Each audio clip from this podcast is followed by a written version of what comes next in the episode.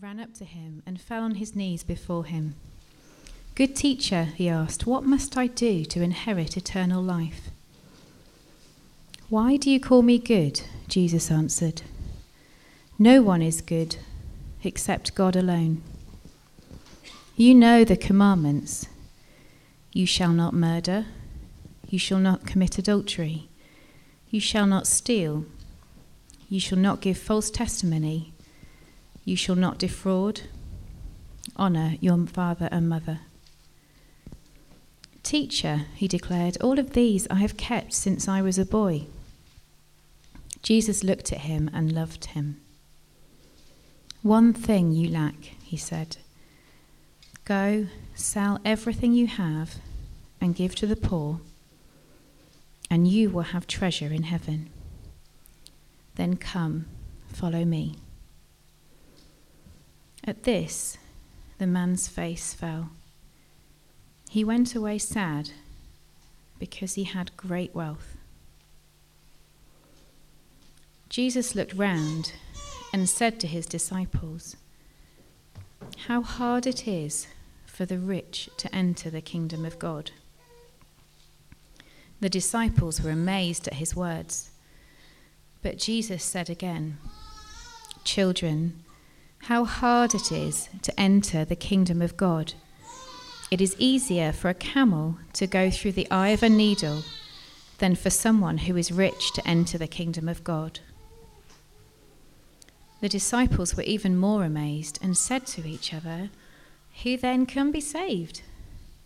Jesus looked at them and said, With man this is impossible, but not with God. All things are possible with God. Then Peter spoke up, We have left everything to follow you. Truly I tell you, Jesus replied, no one who has left home, or brothers, or sisters, or mother, or father, or children, or fields for me and the gospel will fail to receive a hundred times as much in this present age homes, brothers, sisters, mothers, children, and fields, along with persecutions, and in the age to come, eternal life. But many who were first will be last and the last first. Good morning, everyone. Good morning. Everybody all right? Um, I looked at um, the uh, teaching program for the next few weeks, and against my name it said Judy Moore Gold Digger. That was the title for today. Uh, I was a little bit worried, but underneath that, uh, fortunately, it said When Money is God. When Money is God. So that's the title of this talk Gold Digger, When Money is God. And uh, we are in the middle of a series. Tim began it last week, and we began it at Bournville site last week as well, looking at this whole business of money. And it's in some ways quite an awkward subject for some of us. It's a subject that can be, be, quite private for us, can be quite awkward, can be quite embarrassing. Also, I think it's fair to say if you're visiting us and you're not yet a believer in Jesus, please don't think that this is, oh, you know, you're here because we want your money. I know that's often said. That's the opposite of what I believe this passage is actually about. This passage is about freedom. At heart, this passage is about freedom and that is Jesus' heart for every person here, whether we know him or follow him yet today. So it's out of that place that we look at what do we think about money? What do we as a world at the moment hear? What messages do we hear about money? First one, you might not have expected Mike Tyson to pop up so early in a talk, but here he is Money is my God. If you think God will help you, then quit your job and see how much he cares uh, almost mirroring the words of Jesus in this passage, but I suspect from a slightly different motivation. So he's saying, test God and see if actually he'll come through for you. Well, I would say, and I'm sure many people here would say, he's come through for us. That actually we've found him faithful in, in every area of our lives. Um, but in this particular area, God is generous. We, if we work at Starbucks or if we have that wage or above, are in the top 1% richest in the world. Now, I don't know, even when I say that, it floors me, if I'm honest. You know, it may not be a completely live statistic. I think I read it a year ago now. But nevertheless, We can quibble over the percent, but not the heart of what that says. We are blessed. And God wants us to enjoy. He doesn't want a big guilt trip on us today. He, he wants us to come, as Michelle said, in gratitude that we are blessed. As we heard last week from Tim, He's lent us this money to do good. It's His money. And we hear the message that suddenly it's ours. And that's where it can go so wrong in our hearts. Henry Heine, back in the day, said, Money is the God of our time, and Rothschild is his prophet. Uh, the Bible, all the way through, is trying to urge us through the scriptures that money will be a distraction, particularly in the Gospels. Jesus speaks more about this, more about our attitude to the poor than hardly any other thing. And yet, often it's one of the things that we don't like to talk about or hear. But we must know, if we read the words of Jesus, if you've got one of those Bibles where his words are in red and you look it through, it is something he is passionate about that we honour the poor in our community and that we give gladly. In 1 Timothy, we hear this For the love of money is a root of all kinds of evil. It is through this craving that some have wandered away from the faith and pierced themselves with many pangs. So again, we hear this heart that actually God does not want us to be destroyed by money. We've called this series The Beauty of Money because we wanted to say money is a good thing. We didn't want to say, oh, ugly, horrible money. That would be ridiculous. We know it feels good to give. We know that actually it feels good to bless others. Uh, interesting take on this painting. Uh, not quite the original, but the fact that actually money can get in the way. That we reach out for God and somehow it's money we've got in our hand. That actually we know there's a deep craving in all of our hearts, but somehow the, the world tells us that money will be the answer. And some, uh, some words here that are wise from dear Robin Williams. who says, Cocaine is God's way of telling you you have got too much money.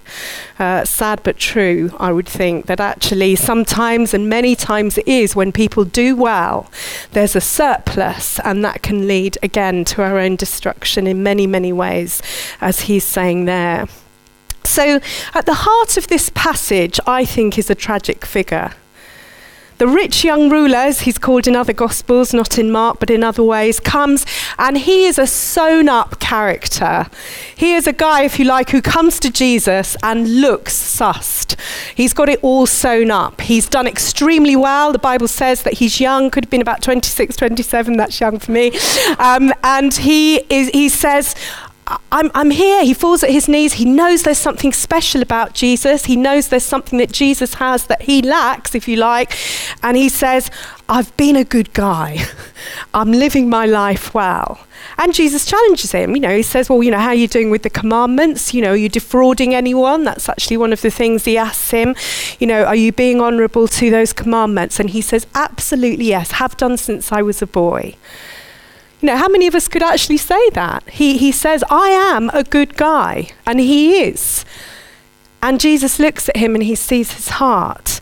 And he says, You know, I've lived well. I've, I've not really put a foot wrong. In other words, paraphrasing, he says, I'm trying really hard to be a good person in every way. I really am. And I don't know about you, I've got friends and family that I really see that in. They are good, good people who are trying to honor and be good, but they haven't got the one thing that this guy lacks. They haven't found the grace of Jesus. They haven't found the grace of the kingdom. Because in our own hearts, in our own lives, in our own efforts, we will never be enough.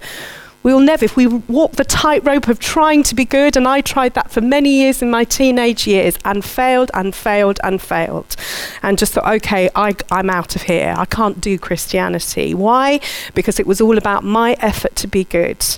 But actually, it's only when we understand this infinite, incredible grace that Jesus shows us that we can't help but want to give back. And that's the heart change that we want to see in this passage, and we don't see it, do we? We don't actually see it. A lovely girl at the first service, I won't name her, although she might tell you the story herself, said, Oh, Judy, you have to tell them this in the second service. She said, When I was a student, I drank away my grant money. And she said, "I'd drunk it to the point when it was finished.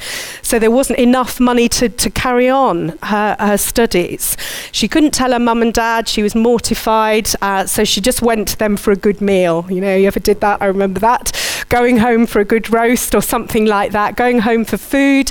And at the end, they had a visitor there randomly uh, from the parents' church who, just at the end of the meal, got up to her, nearly gave her name then, got up and said, um, there's some money in here. I've just emptied my purse for you.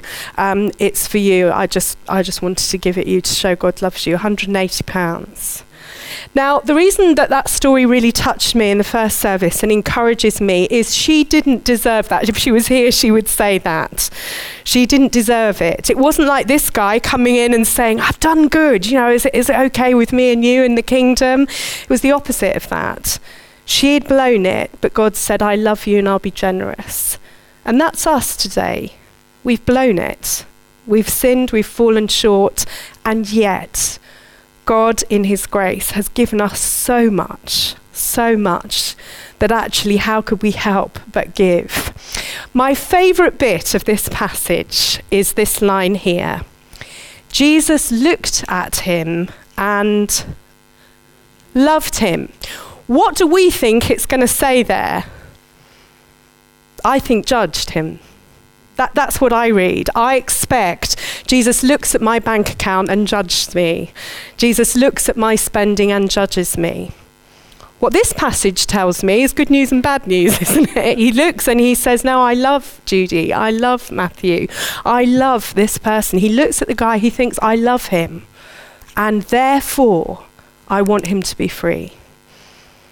And that's what he says to us today. In all of our giving review, when you meet with people later on, really encourage you to do that. It's just a great way to check in with our heart. No one is here to judge today. This is coming out of the love that God has for us and out of the freedom that he longs for for all of us to be free to give to the kingdom. And actually, as we look today, as Michelle said, as we kind of reassess where we are, some people will be in a worse position than they were a year ago and may need to pull back. And we understand that. But equally, there'll be others of us who think, no, out of how good God has been to me in a whole host of ways, I just want to give more. So Jesus looks and loves the man. And he says to him, There's one thing you lack. In other words, there's one thing you haven't quite got.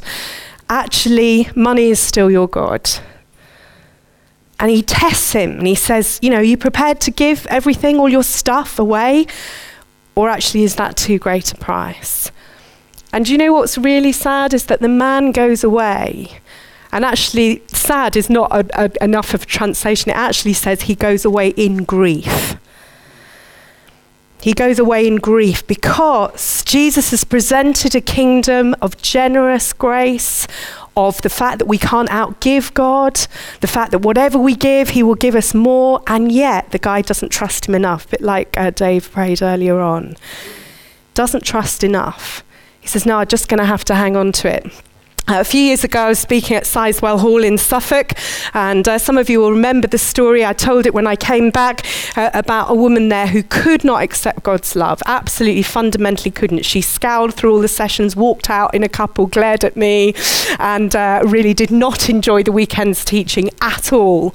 And um, at the end, I prayed with her, and she just said, I can't accept this love you're talking about. It's just too hard for me.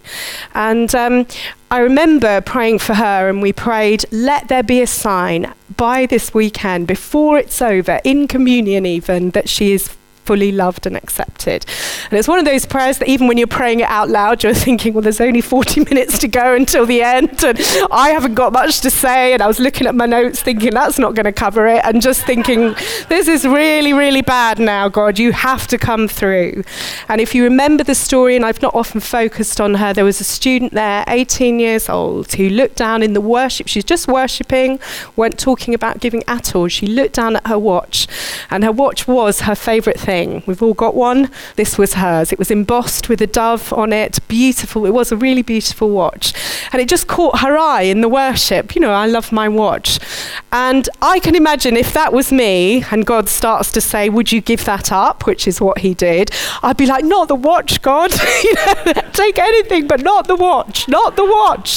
Because I have that materialistic vein in me. Some of you know I've struggled with this. I grew up in Surbiton. I've grown up uh, with quite a lot of that message, really. Um, that's not a joke, by the way. I didn't grow up in Surbiton. and it's not a made up place, it's a real place. Um, but actually, what she did, she looked at the watch and she said, Okay, God, I'll give it away just because I love you.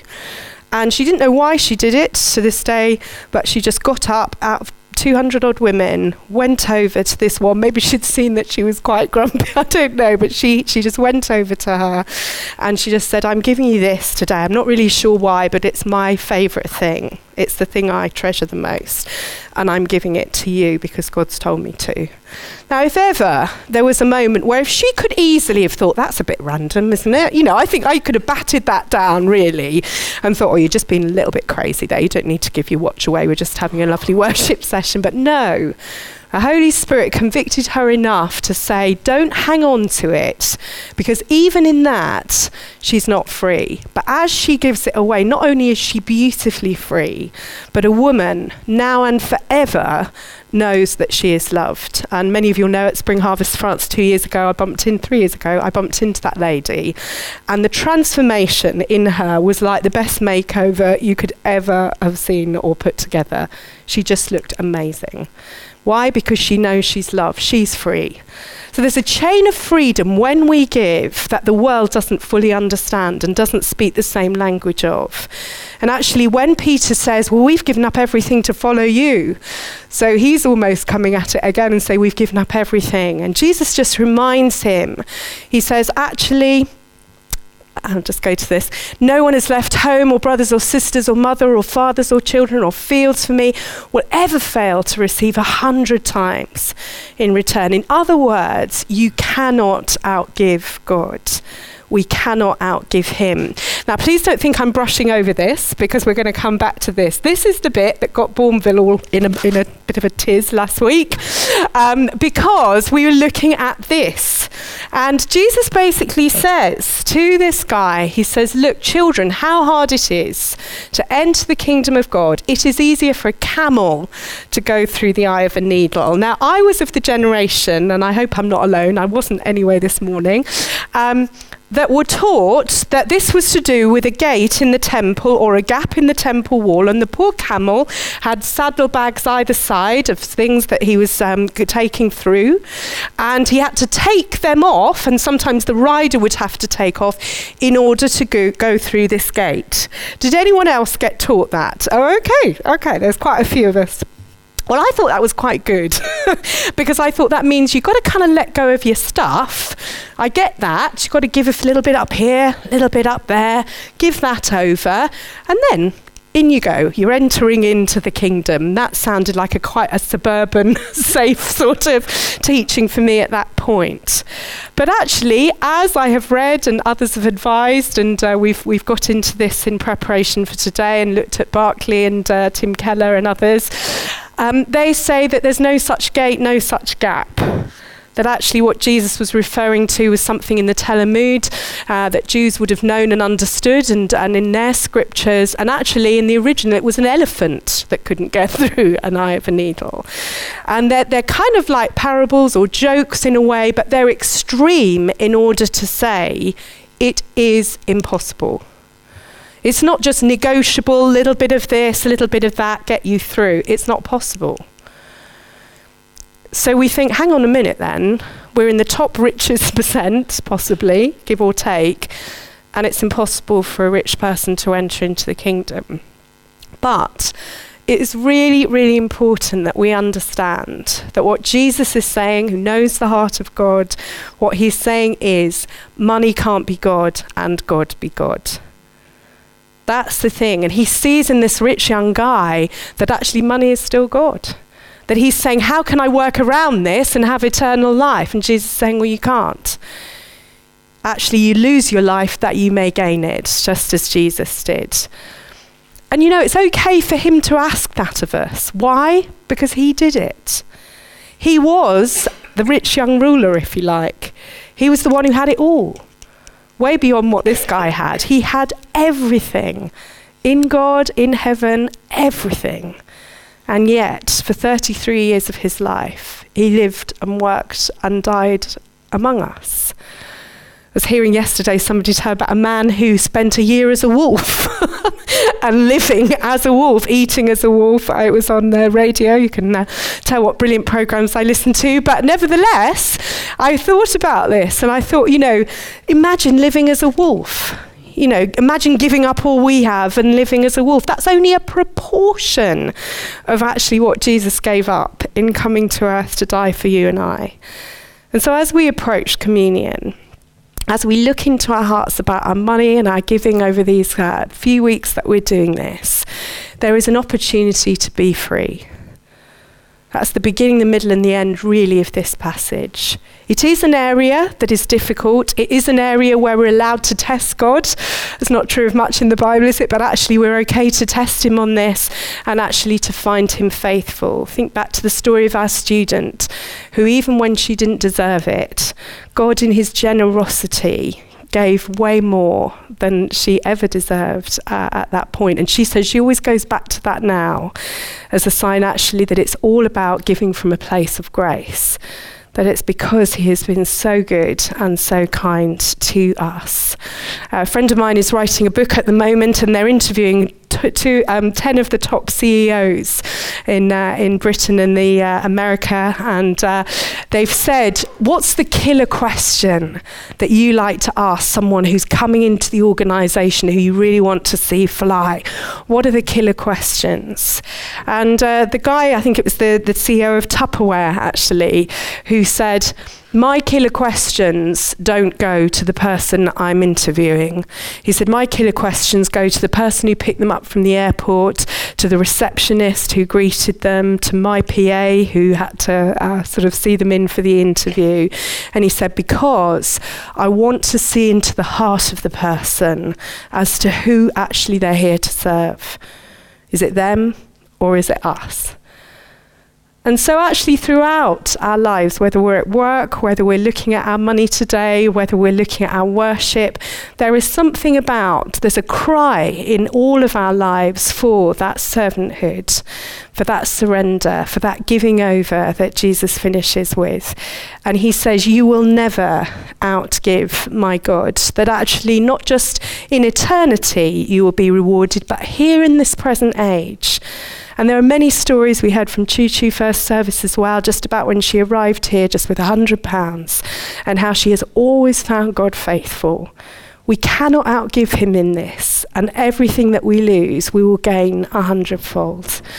I wonder if we could just be quiet for a moment and uh, maybe just think about that phrase. Jesus looked at the man and he loved him.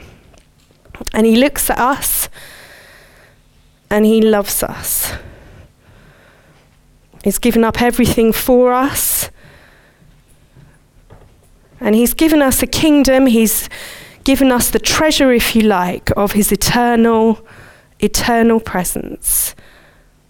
But He's also given us money to use to bless, to enrich others, to care for the poor, to show His love, to show His kindness, to show His beauty to show the fact that He is ultimately so, so generous. The inner essence of worship is the treasuring of God as infinitely valuable above everything else.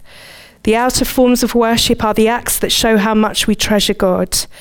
Therefore, all of life is meant to be worship because God has said, whether you eat or drink, whatever you do, all of life, do it all to show how valuable the glory of God is to you. Money and things are a big part of life, and therefore God intends them to be a big part of worship, since all of our life is worship.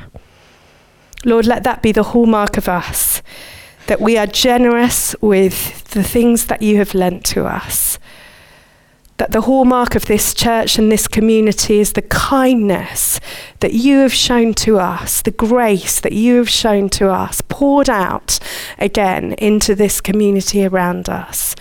Lord, as we do the giving review, as we start night shelter this week, as we in community groups and life groups seek to just pray together and collaborate with your spirit about how we can bless Birmingham and beyond, we pray that you would keep our hearts soft and our lives fully surrendered to being part of your beautiful kingdom.